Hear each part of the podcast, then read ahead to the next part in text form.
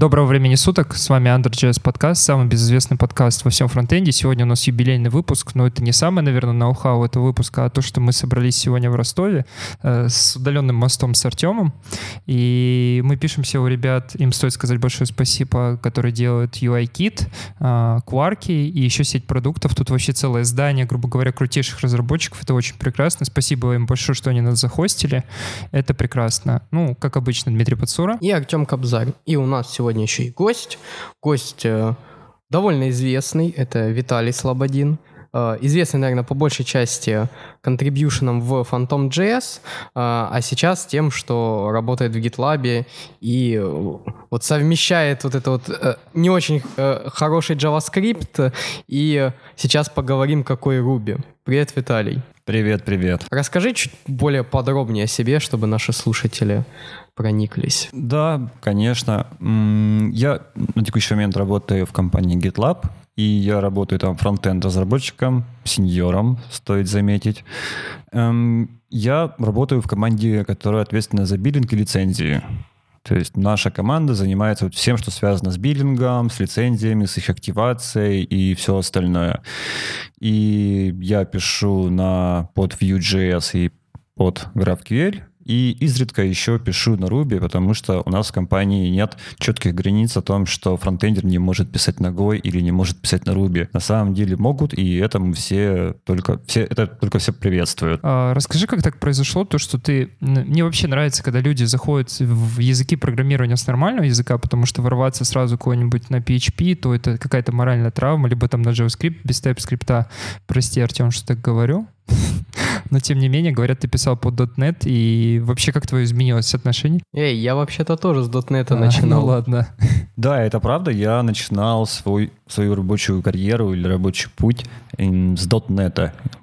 Я еще в университете на курсе третьем, если я помню это четко, я выбирал между Java и .NET. И последним финальным аргументом в пользу .NET, C-Sharp, стало то, что название методов в C-Sharp принято писать с большой буквы, а в Java с маленькой. Мне больше понравилось писать с большой буквы. Поэтому я и сделал свой финальный выбор в пользу .NET. И моя первая работа, на которой я начинал как раз-таки как .NET разработчик. Um, слушай, а ты на первой работе, я так понимаю, как раз и занимался тоже биллингом? Ну, не сразу, да, но потом, спустя, по-моему, два или, или три года работы там, да, меня мы перешли на проект, где, да, мы тоже занимались биллингом, мы делали платежную систему для Южной Америки. Я думаю, тут стоит заострить внимание, рассказать, а, что такое биллинг, вообще, в принципе, чтобы было понятно, и какие требования выставляются к биллингу.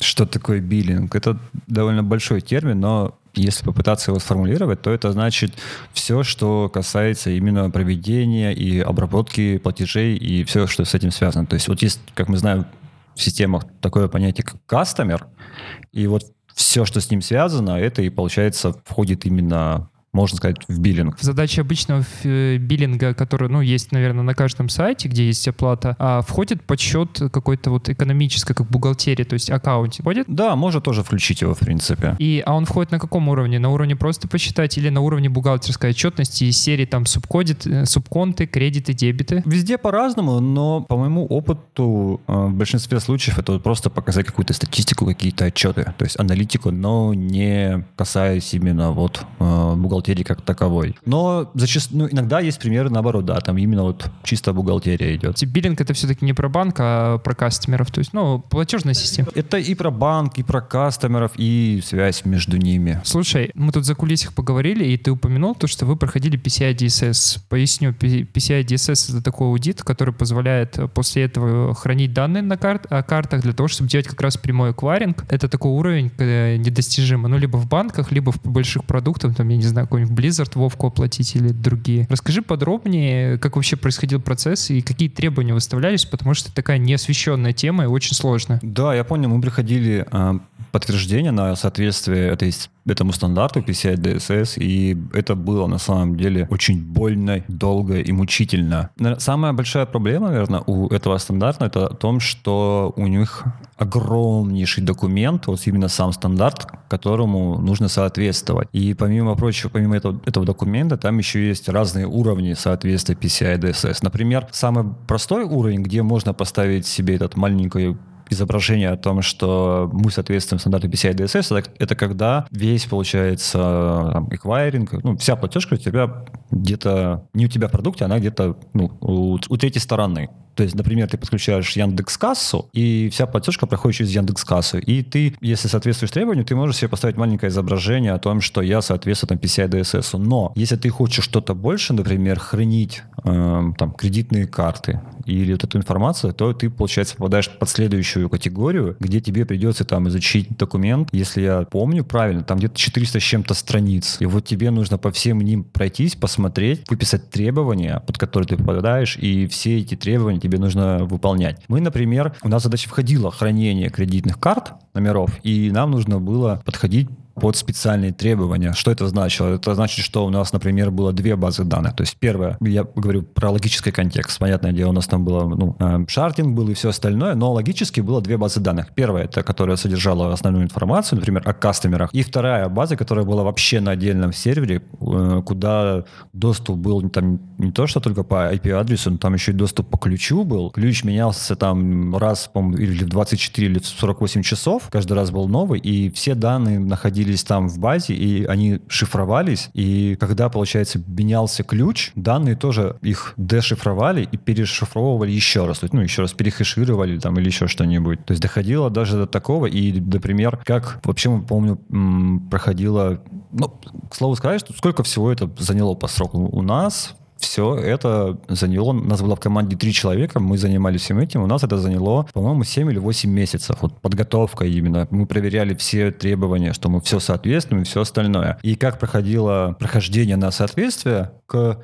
одному из рабочих компьютеров подключался аудитор э, из, по-моему, у нас был аудитор из MasterCard, если не ошибаюсь. А, да, и там еще стоит сказать, что есть две, э, скажем, категории PCI-DSS. Это по стандарту MasterCard и по стандарту Visa. И у нас, по-моему, был от MasterCard аудитор. И вот мы садились, он подключался к компьютеру, задавал вопросики, нужно было все это показать. Например, он мог спросить, а покажите, как а, организован доступ к шифрованной, зашифрованной базе данных с, с номерами кредитных карт. И не дай бог тебе было, если ты мог просто так вот с бухты-барахты туда зайти, потому что простого доступа у тебя не должно быть. С твоей рабочей машины ты не можешь зайти туда на базу как это было сделано у нас, то есть мы заходили на первую машину, которая являлась как эм, системой безопасности первого уровня по SSH эм, ключу, Потом с этой машины ты логинился на одну из э, рабочих лошадок, которая уже э, выполняла роль сервиса, то есть что-то там.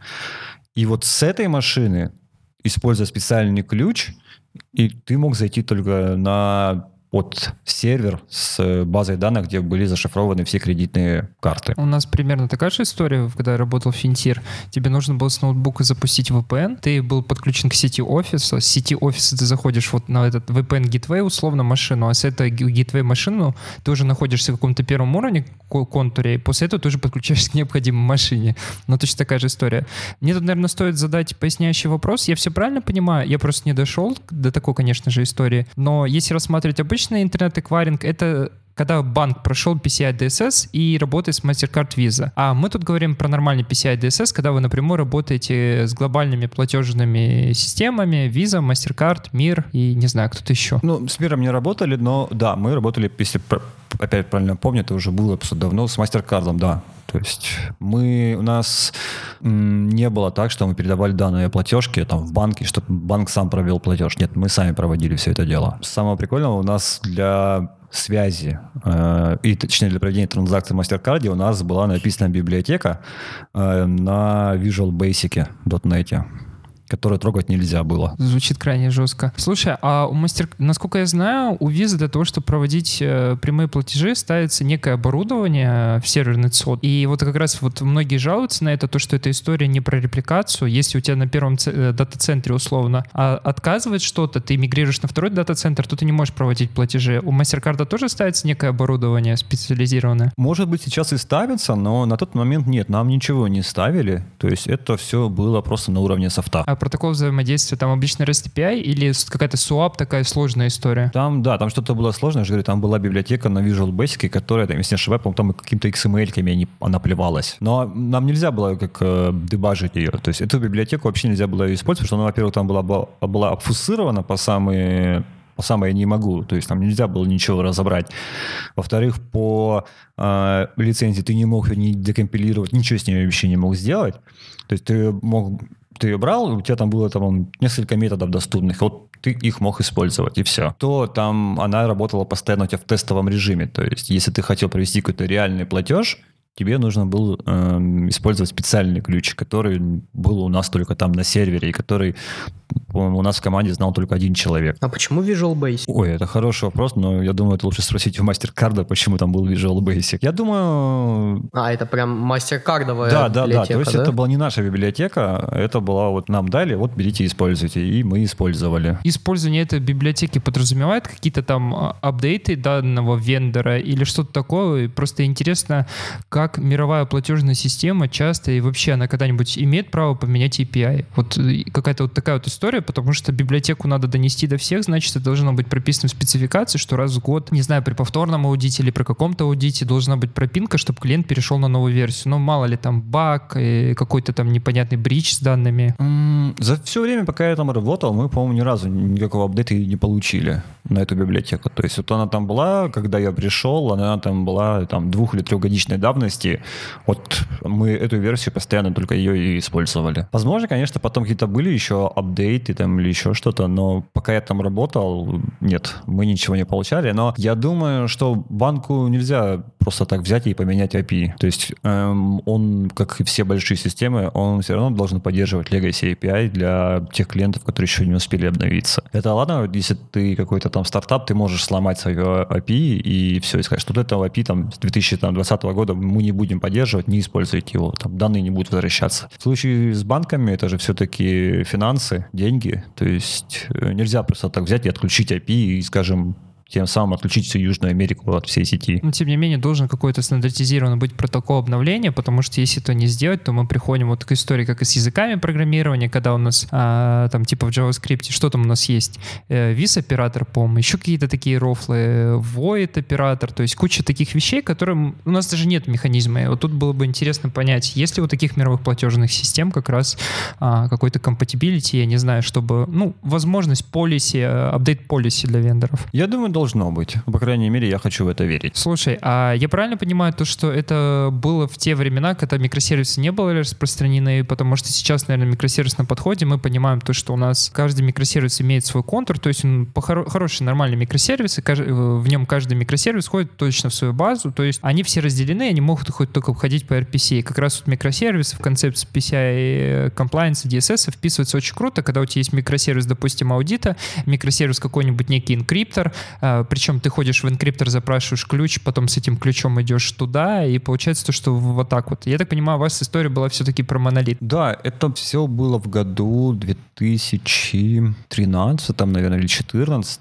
И тогда вот микросервисы вот только-только набирали свою популярность, и мы подумывали о том, было бы неплохо там что-то выделить из нашего монолита, и чтобы оно работало отдельно, чтобы мы это там обновляли, обновляли только тогда, когда нам это действительно нужно. Но нам приходилось работать с этим всем как с монолитом. А насколько часто вообще тестируется система? Поясню. Ну, у нас есть разные виды теста, там юнит, э, функциональные, интеграционные, и тут, если речь идет э, о средствах, наверное, у вас был какой-то механизм тестирования и локально, и на проде, для того, чтобы понять, что деньги могут ходить. Понятно, есть метрики, есть логи, но если вот сейчас, допустим, у нас 2 часа ночи ночи нету платежей э, по метрикам, то есть ноль, это вовсе не означает то, что все у вас окей. Да, несомненно, у нас была система тестирования, она была на самом деле очень простая, то есть мы, у нас был планировщик задач, и он там, грубо говоря, в полночь запускал какие-то тестовые платежи, проверял, что все хорошо, и там были тесты, которые касаются всех компонентов системы, то есть там зайти, допустим, куда-то, выбрать какой-то товар,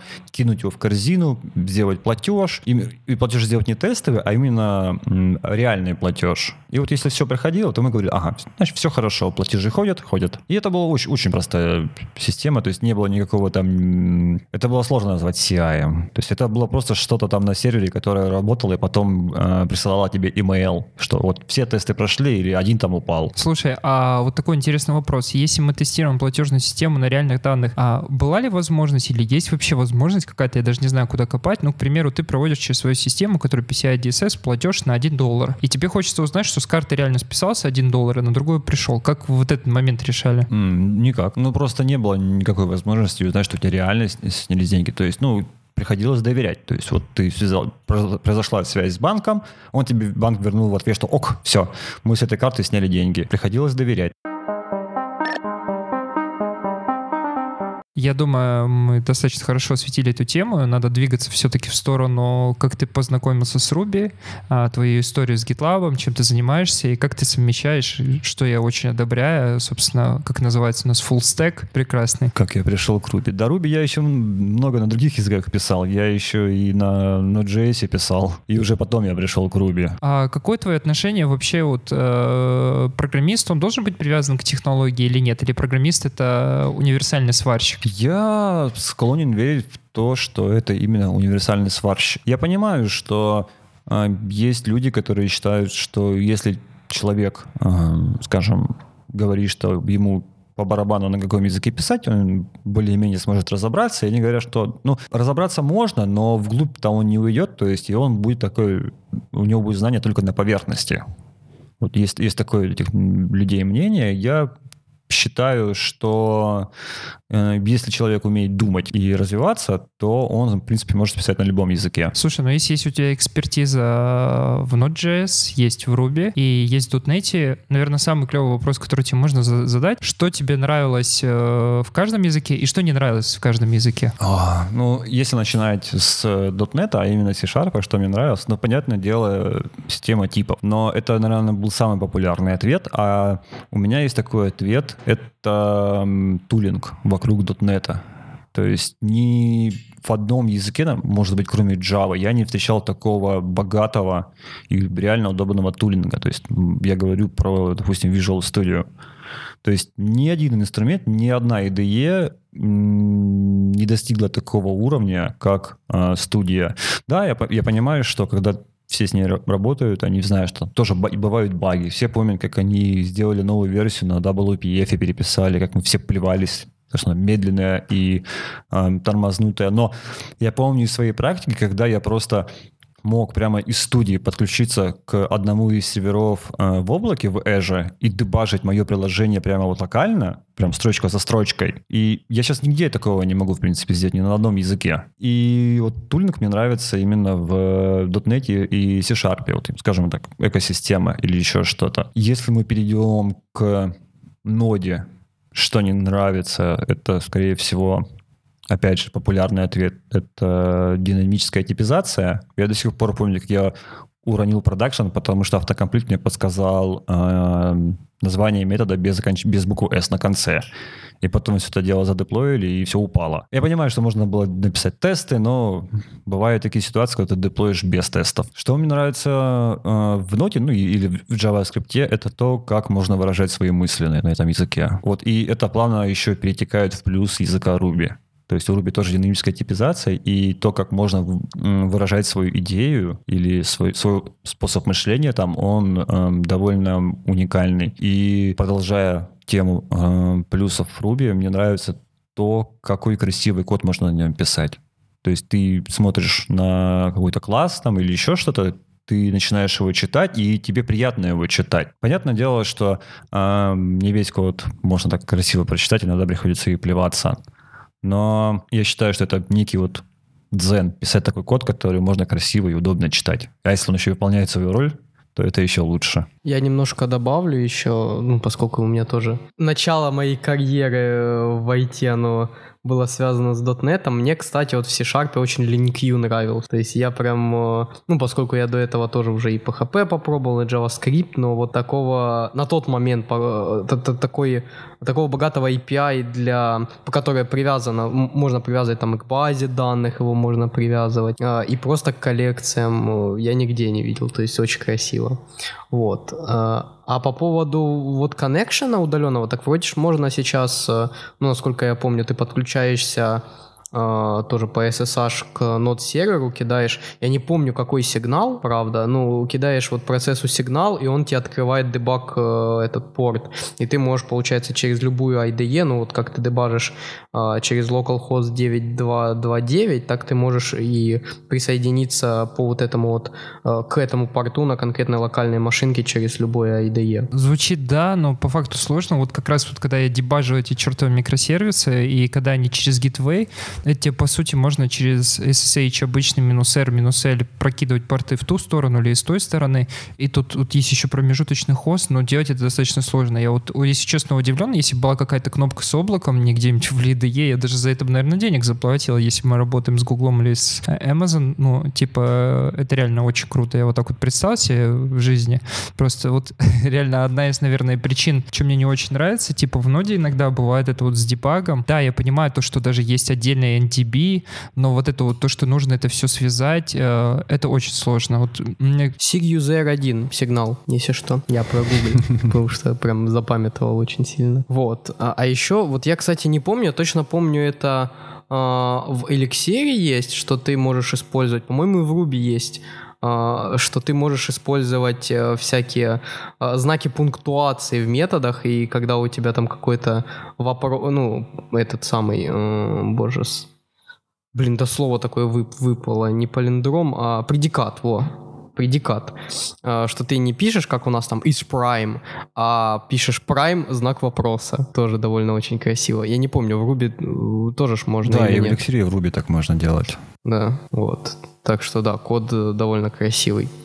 Э, окей, э, давайте, Миш, про биллинг, наверное, продолжим, потому что довольно глубокая, интересная тема. Мне тут хочется еще накинуть такой вопрос. Я знаю, что ты пробовал Crystal, и я, и я когда вижу Ruby разработчиков, первое думаю, что надо спросить по-любому про Crystal. И тут еще хочется так сбоку зайти давайте честно, вот я честно скажу, GitLab очень многие любят хостить у себя, но он жрет ресурсов очень много. Я не знаю, как это сказать по-другому. Ты типа разворачиваешься условно его на какой-то VPS, у вас э, два с половиной коллеги зашли туда что-нибудь потыкать, и ресурсы на машине кончились. И пробовала ли команда вообще с Кристаллом? И что ты вообще думаешь по всей ситуации? Мне нравится, в принципе, идея Кристалла, что там по сути, две фишки. Первое, то, что он компилируемый язык, и второе, что там есть типы а во всем остальном ты сидишь, смотришь и думаешь, ой, ну это же как Руби. Там, да, есть э, свои нюансы, есть свои отличия, но в целом, если ты знаешь Руби, то ты можешь спокойно перейти и писать на Кристалле. И у тебя будут там и, и типы, и язык будет компилируемый. Касательно... Мое мнение насчет Кристалла, я не думаю, что он взлетит. То есть это язык такой для... Я использую для каких-то pet-проектов, там что-то быстро мне там набросать.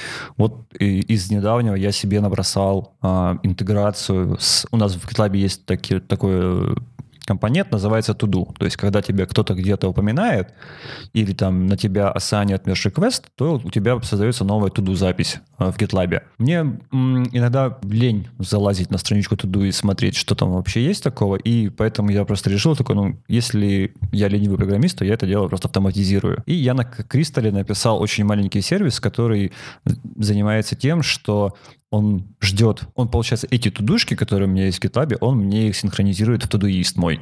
Вот он просто там работает, и потом я открываю свой Todoist и вижу все туду, которые у меня есть в GitLab. И точно так же, когда я отмечаю в Todoist, что я это сделал, э, этот сервис идет в GitLab и говорит, что отмечает эту тудушку как сделанную. Просто, ну, зачем мне там туду, туду есть туду, когда можно просто где-то все в одном месте это собрать. И вот я сделал это все на Кристалле, и заняло у меня буквально один вечер все это. То есть я быстренько сел там за три часа бам-бам, нафигачил. Не, ну ты индеец, я балдю, бам-бам.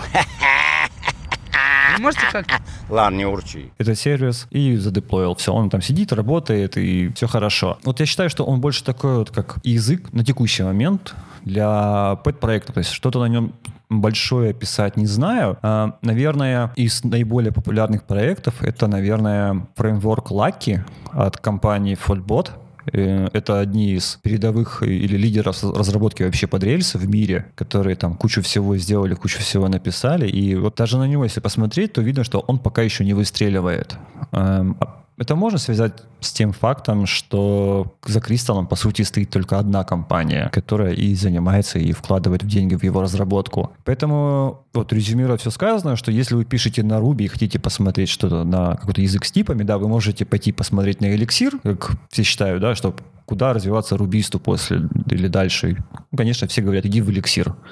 А, но я говорю еще, посмотрите, пожалуйста, сбоку на Кристалл. Тоже довольно интересная вещь. А, касательно применения его в GitLab, а, я думаю, будет невероятно сложно переписать всю огромную нашу кодовую базу на Кристалл. Я думаю, что гораздо будет выгоднее и удобнее заюзать один из способов типизации, который сейчас у нас есть в Ruby. Первый — это сорбет, который э, работает, по сути, как тайпинги в TypeScript. И второй, то, что вот недавно был анонс про типы в Ruby 3.0. То есть это вот, мне кажется, наиболее реалистичный вариант. Слушай, но с другой стороны, с другой стороны, вот если мы говорим про эликсир, а, за эликсиром же стоит BIM, который Erlang, а, а за Erlang стоит а, тоже по факту одна компания Ericsson. За Erlang, да, но за эликсиром-то стоят еще и другие компании, допустим, э, тоже одни из лидеров, которые раньше занимались тем, что, вот, например, сам, один из самых популярных гемов для авторизации девайс, его сделала компания, сейчас правильно назвать название, она платформа Tech. К ним потом ушел работать один из авторов эликсира Хосе Валим. И они сейчас очень сильно топят за эликсир и вбухивают свои деньги туда. И ну, всю экспертизу они, по сути, переключили туда, на эликсир. Не, я просто про то, что если BIM виртуальная машина перестанет вдруг развиваться, а за BIM, же, как понимаю, также стоит Ericsson, то, ну, эликсир тоже перестанет. Это, это также, если там э, GVM перест, э, я не знаю, с Oracle что-то случится, и GVM больше не будет поддерживаться, также кучу языков вроде Clojure, э, там, Scala, Kotlin. Отчасти я согласен, да, но, допустим, я думаю, что если Ericsson скажет, что все, мы не будем развивать BIM и Erlang, то такие компании, как платформа Tech, в принципе, могут подхватить разработку. А в случае, допустим, с Java, да, можно сказать, что есть у нас там OpenJDK, который, в принципе, можно использовать, но мы все прекрасно понимаем, что это нужен кто-то, какая-то компания, которая сможет подхватить разработку, вбухивать туда деньги, кидать своих разработчиков. Ну, то есть это очень такое будет далеко не прибыльное дело. Это будет очень дорого. Ну да.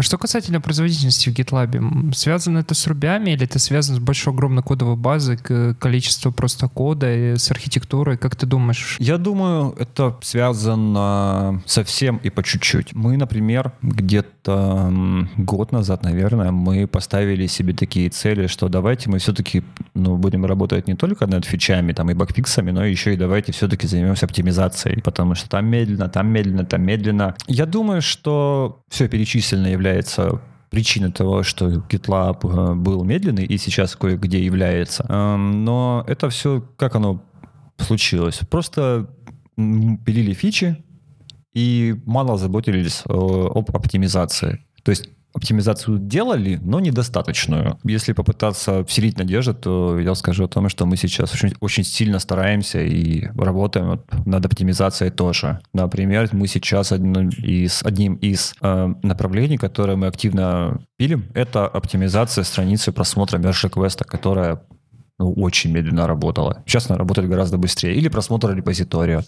То есть, если сейчас зайти попробовать на какой-нибудь наш GitLab, на какой-нибудь большой репозиторий, то э, можно увидеть разницу в скорости. Например, если взять три версии назад и текущую, ну, разница довольно большая. Слушай, я тут не раз у вас видел, ну, в терминологии GitHub это pull request, у вас это merge реквесты. Но у вас висели прям merge реквесты на оптимизации проблемы n плюс 1. Это когда, грубо говоря, ты селектишь большой список, а потом идешь по связи и выселекчиваешь. У вас эта проблема правильно решена просто обычными левджойнами, насколько я знаю? Это по-разному. То есть, когда ты делаешь n плюс 1, понятное дело, что ты начинаешь самое популярное популярный способ, это просто взять в, Ruby скомандовать какой-нибудь прилот или include сделать, чтобы сразу эту таблицу тоже выгрести себе. Но зачастую так не работает. Такой способ не подходит, потому что таблицы могут быть очень большие. И даже если ты сделаешь этот include, ты такой ожидаешь, что должно стать быстрее, но по факту ты выгребаешь там в 50 раз больше записей, чем тебе нужно, ну, данных я имею в виду, и все начинает работать гораздо медленнее.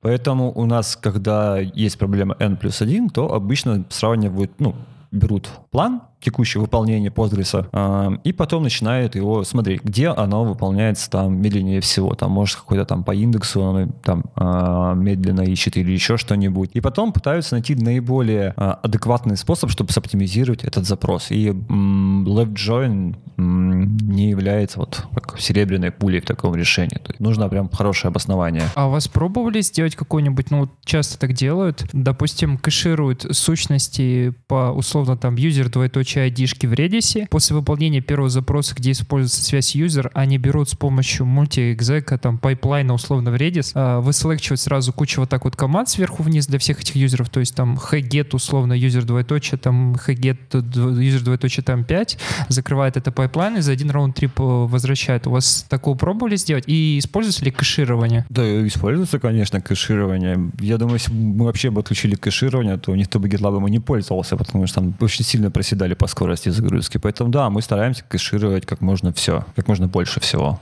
Это вот стандартная ситуация, как делают многие или даже почти все. А, Я вот, к сожалению, не помню, что у нас там кэширование, по-моему... мы- Нет, я знаю, что мы используем Redis. Допустим, мы туда телеметрию, помню, складываем, данные о телеметрии. Эм, но используем ли мы его вот для какого-то еще кэширования, не могу сказать. Это надо смотреть уже. А можешь рассказать, что такое телеметрия? Да, телеметрия это сбор данных э, о пользователе. То есть куда он кликнул, куда нажал, куда пошел. Вот, например, один из самых популярных продуктов Visual Studio Code, там тоже есть телеметрия. То есть Microsoft собирает статистику, там, куда вы кликаете, куда пользователи кликают чаще всего, какие кнопки нажимают. Вот у нас тоже есть такое, мы собираем данные, куда пользователи тык- кликают на странице. А зачем это писать в Redis? А, просто очень странный вопрос. Мне кажется, надо писать либо в аналитическую там колончатую базу данных, к примеру, либо там сырые данные. Почему Redis? Просто интересно. А потому что это популярное решение. Можно, можно было сказать ему, вот, ребята, ну зачем вам там Redis? Вот есть, не знаю, там ClickHouse, например, от Яндекса. Просто Redis это самое популярное решение, и оно э, легче всего интегрировалось в нашу инфраструктуру. А как персистировать данные? У Redis есть флаш на диск, но нельзя как бы бэкапы, насколько я знаю, куда-то в бок выкидывать. Я не думаю, что мы храним там данные вечно. То есть я думаю, что мы храним их временно и просто какую-то статистику, аналитику по ним строим. Опять же, несмотря на то, что у нас отдел телеметрии, он входит в мой стейдж, в Stage Growth, я, к сожалению, не могу сказать, что я знаю там очень много о телеметрии. Для этого у нас есть специальные инженеры, вот, которые занимаются чис- чисто телеметрией, но я знаю, что они вот э, используют Redis для этого. А сколько команд в GitLab, чтобы мы примерно понимали? А,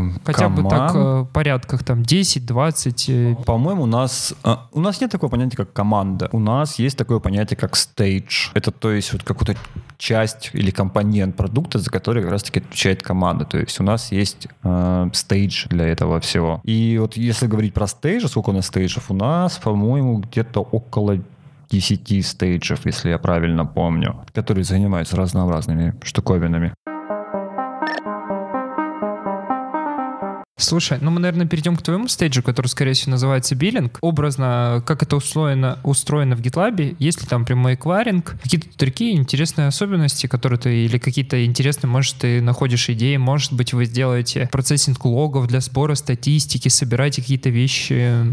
Поделись. Да, я, кстати, нашел, пока задавался вопрос, у нас всего три стейджа теперь. У нас manage, план и create. То есть даже 10 это я очень сильно грубанул. Да, мы на самом деле, самое интересное, мы не входим ни в один из стейджей, мы, как э, отдел fulfillment, что называется. И да, мы занимаемся именно вот платежками интеграции с платежной системой. Как такового э, прямого взаимодействия вот именно с картами у нас нет. У нас есть э, интеграция с платежной системой, куда мы делегируем всю нашу информацию, э, ну, информацию о платежах. Я думаю, это, наверное, не является секретом. Скорее всего, какой-нибудь Stripe. Я правильно думаю в том направлении? Нет, не Stripe. Эм, там на самом деле все немножко сложнее. У нас для всего этого используется Zuora, это платежная система такая, а в Zuora у нас настроено так, что сама Zuora использует Stripe как gateway. По сути, Zuora является payment gateway над платежной системой Stripe, которая является PCI Compliance, она работает с мировой платежной системой, и, скорее всего, при этом ваш банк Acquire внутри Stripe — это какой-то еще другой банк, то есть который хранит расчетные счета и обрабатывает деньги. Ну да, что-то вроде такого, просто мы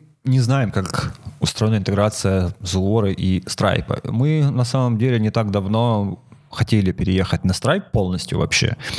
И мы исследовали всевозможные способы там, миграции, интеграции, там, больно не будет, не больно, сколько по времени это займет.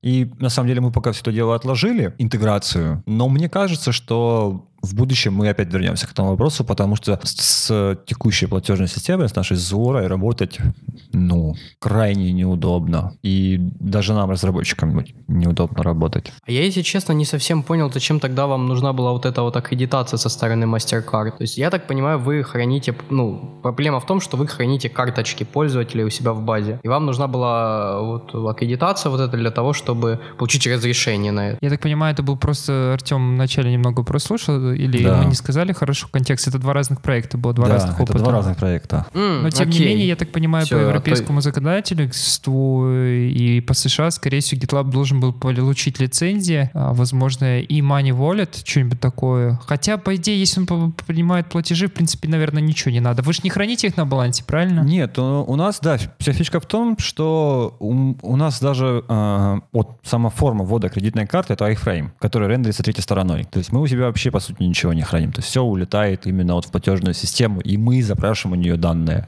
Поэтому нам никакой такой вот прям сертификации даже и не требуется. Ну да, это я просто подумал, если бы вы хранили баланс, тогда бы нужна была сертификация, потому что баланс нужно как-то правильно хранить, причем там есть ограничения. Да, да. То есть когда нам нужно запросить, допустим, а какие там, допустим, платежные способы есть у вот этого кастомера, то мы запрашиваем эти данные у платежной системы, и она нам возвращает. А в тему лицензии я хотел бы дополнить такую курьезную историю по требованию ЦБ РФ, э, когда вы оперируете с валютой, ну, в смысле вообще с, люб- с с любой настоящей валютой, какой-то фиатной, давайте так, которая существует в реальном мире, а, вам необходимо иметь банковскую лицензию. И вот я недавно вычитал, не знаю, наверное, сейчас это изменилось, создали, но у WebMoney валюта всегда была своя, она виртуальная и вымышленная, из-за этого ЦБ РФ не мог их заставить, грубо говоря, получить лицензию. Это такая вот как бы луз. И еще, наверное, вот мы тут упоминали пару раз Stripe. Кто не знает, что такое Stripe, обязательно напишите. Это такая самая крутая, э, хайповая, удобная платежная система, просто эталон, который есть в США. К сожалению, с российским рынком ее нельзя сделать, но у Stripe, по-моему, есть программа Stripe Atlas, которая поможет вам э, в Delivery Type-C Corporation сделать э, там за 500, за 1000 баксов. Можете до сих пор США открыть счет какой-нибудь банке и подключиться. Да, на самом деле, когда касается именно платежной системы, то я бы сказал, что Stripe является вот этим вот талоном. Там тоже есть свои нюансы, вот те, кто работали с ним, они знают про них. Но если они работали с другими платежными системами, они понимают, что у Stripe все эти его недостатки, они их можно игнорировать. А, я же правильно понимаю, то, что, скорее всего, у вас будет условно внутри какой-то кусочек кода, который будет э, выполнять роль а, Payment Gateway. Ну, я так образно называю, потому что, чтобы у вас была возможность переключать э, платежные системы. Потому что, ну, мне кажется, это такая возможность расширяться. В какой-то момент вы могли, чтобы изменить на время, потестить, вернуться обратно. У вас есть какой-то такой план? И как вообще выстраивается у вас... Я так понимаю, у вас открытая разработка, как у всего GitLab, вы просто пишете issue и обсуждаете. На самом деле, эм, тут есть небольшая хитрость, то есть, когда говорят, что у нас весь GitLab open source, на самом деле он не весь. Есть две штуки, которые э, являются closed source. Первое — это приложение, над которым я работаю как раз-таки, это наш customer портал, то есть портал для клиентов GitLab, э, куда можно зайти, и там э, можно покупать лицензии, продлевать, покупать, например, дополнительные CI минуты или еще что-то. Он вообще лежит в отдельном репозитории, является отдельным приложением. Он тоже написан на рельсах, и он, к сожалению, закрыт. А, а второй компонент я вам не скажу, как называется, но он тоже он находится в... Наш отдел тоже занимается разработкой этого приложения. А, мне тут, кстати, интересно хотелось сказать по поводу customer support в GitLab. Кто не знает, тут GitLab, он весь open source, и ты, будучи имея лицензию там, каким- каким-то там клиентом, большим, маленьким, хоть каким, а, можешь попросить, чтобы определенный issue а, подняли в приоритете, насколько они могут. Понятное дело, там, наверное, не поднимается, но тем не менее, вот я пару раз просил с инклюдами для GitLab CI, и они описывают даже, вот мне что понравилось, у вас вот а, какая-то там CRM, я не помню какая, из серии вот ссылка, такой-то клиент запрашивает вот этот issue, и это очень круто, то, что в open source видно, то, что там а, приходит какой-нибудь issue, там типа а, сверхбольшая компания, 5000 типа сотрудников, и они требуют этой issue, и вы понимаете то, что какая-то компания может подвинуть ваши планы. Да, и опять же, если кто-то хочет что-то сделать, ну, например, э, дополнительно, то можно же просто прийти и сделать merge request к нам в продукт. Да, вот... Э, а сколько ты вообще уже на Руби пишешь, если по времени? Ух, если по времени, ну, года 4 точно. А, и тут вот такой вопрос. А что за 4 года в Руби-то поменялось? Какие там были какие-то новшества введены? Никаких. Шучу на самом деле. Ну, наверное, из самого такого заметного, ну, поскольку, когда ты говоришь Ruby, ты сюда подразумеваешь рельсы, то, наверное, да, это... Не, ну я по большей части подразумеваю язык, а не фреймворки в языке. А, в языке, ну, что у нас там такого поменялось в языке это за 4 года? Если не брать версию 3.0, в которой там обещают довольно смешной джит и типизацию, по-моему, там у нас ничего... Ну, там были только такие всякие по мелочи, там новые методы какие-то, там дополнительные там, Ну да, то есть, API. ну, прям так- такого, что ух, прям крутой вещи, мне даже ничего в голову не, не приходит. Или просто я уже даже не могу вспомнить, что там было такого классного. В общем, ребята, Руби не мертв. Мгм. Да, Ruby Он не развивается, но об этом никто не знает. Но очень-очень медленно. А в рельсах, если мы про рельсы говорим? Ну, в рельсах это появились у нас пятые рельсы вышли, которые, в которых стало меньше магии. И сейчас уже есть шестые рельсы. И, эм, скажем, спасибо компании товарища э, DTH, что они выкладывают в open все больше и больше всяких плюшек своих там готовых компонентов, которые можно использовать в разработке. То есть у нас там всякие Active Storage появляются для удобной, удобного хранения, загрузки файлов. Сейчас там у нас есть еще этот э, Active Mail, по-моему, для работы с письмами. Что у нас там еще такого появилось? Что-то еще точно было там. И в целом рельсы сейчас прям двигаются, развиваются, скажем так, не двигаются, а развиваются. А вот такой наводящий к провокационному вопрос. Ты пользовал вообще Сенатору для REST API? Сенатору нет. Нет, не приходилось. Я пробовал Ханами от Антона. Это тоже позиционируется как э, MVC фреймворк. На, по- по-моему, тоже на базе Сенаторы сделан, если правильно помню. Но мне что-то не зашло. Слушай, а такой вопрос. Слушай, а в рельсах, э, вот у вас же сейчас появляется GraphQL. Вы написали условно свой там экзекьютор, парсер для GraphQL, все вот это вокруг? Или есть какое-то де-факто стандартное решение в Ruby, я не знаю, привязанное, может, фреймворк у рельсам для GraphQL? Есть... а, я не скажу, что это прям де-факто решение, но есть самый популярный гем. Он, по-моему, так и называется э, Ruby Gra- GraphQL или Rails GraphQL. И вот мы его используем. А для людей, которые не знакомы с гемами, э, ты можешь рассказать, что такое гем? Это просто пакет. Да, это как NPM-пакет, по сути. Только с, эм, с более высоким уровнем интеграции. То есть, когда ты ставишь какой-то гем в рельсах, э, вот именно для рельса, не только там просто Ruby, а для рельс, то тебе обычно достаточно просто прописать какую-то конфигурацию, там какой-то ключ, там API, там или еще что-нибудь, и оно уже будет работать там из коробки у тебя. Мгм. А как эта возможность вообще конфигурации сделана? Это условно у каждого гем-пакета есть э, расширенная спецификация, не так как условно name-версия, там description,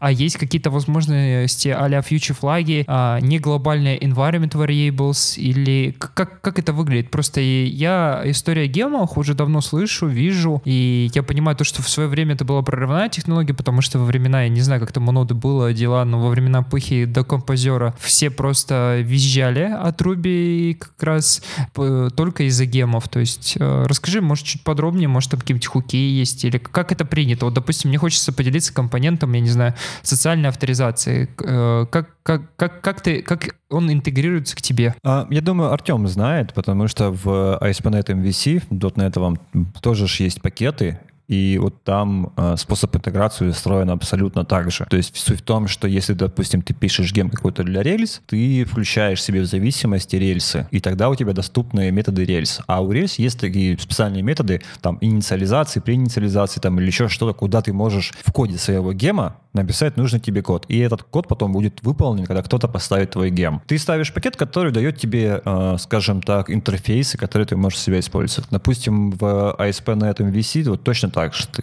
ты когда пишешь пакет какой-то, который должен интегрироваться э, с ASP.NET, ты ставишь себе в зависимости ASP.NET и потом можешь использовать эти методы уже у себя. Слушай, ну я так понимаю, тут большую часть э, в Ruby как раз сыграли рельсы, которые являются де-факто стандартным enterprise фреймворком, кровавым, в котором есть все вот эти штуки, поэтому как бы гем, в гемах это просто пакеты, а вот рельсы это является как бы основным э, связосодержащим или как главным звеном в этой цепи. Ну, да, можно сказать так, что является главным звеном. Ладненько, будем заканчивать потихоньку. А, спасибо тебе, Виталий, что к нам пришел, поделился действительно интересной информацией про биллинг, потому что ну, э, я лично, вот Дима, он в финтехе работал, я в подобных, э, в подобном домене не работал, и для меня это нечто новенькое. А, надеюсь, нашим зрителям было так же интересно, как и мне. А, спасибо вам большое, что нас слушаете. А, ставьте там, я не знаю, что у SoundCloud, там лайки вроде. ставьте, что можете ставить. Да. Надеюсь, чай был вкусный. С вами, как всегда, был Дмитрий Пацура и Артем Кобзарь. И Виталий Слободин был у нас в гостях. Самый партизанский выпуск из Юкита. Пока-пока. Пока. Пока-пока.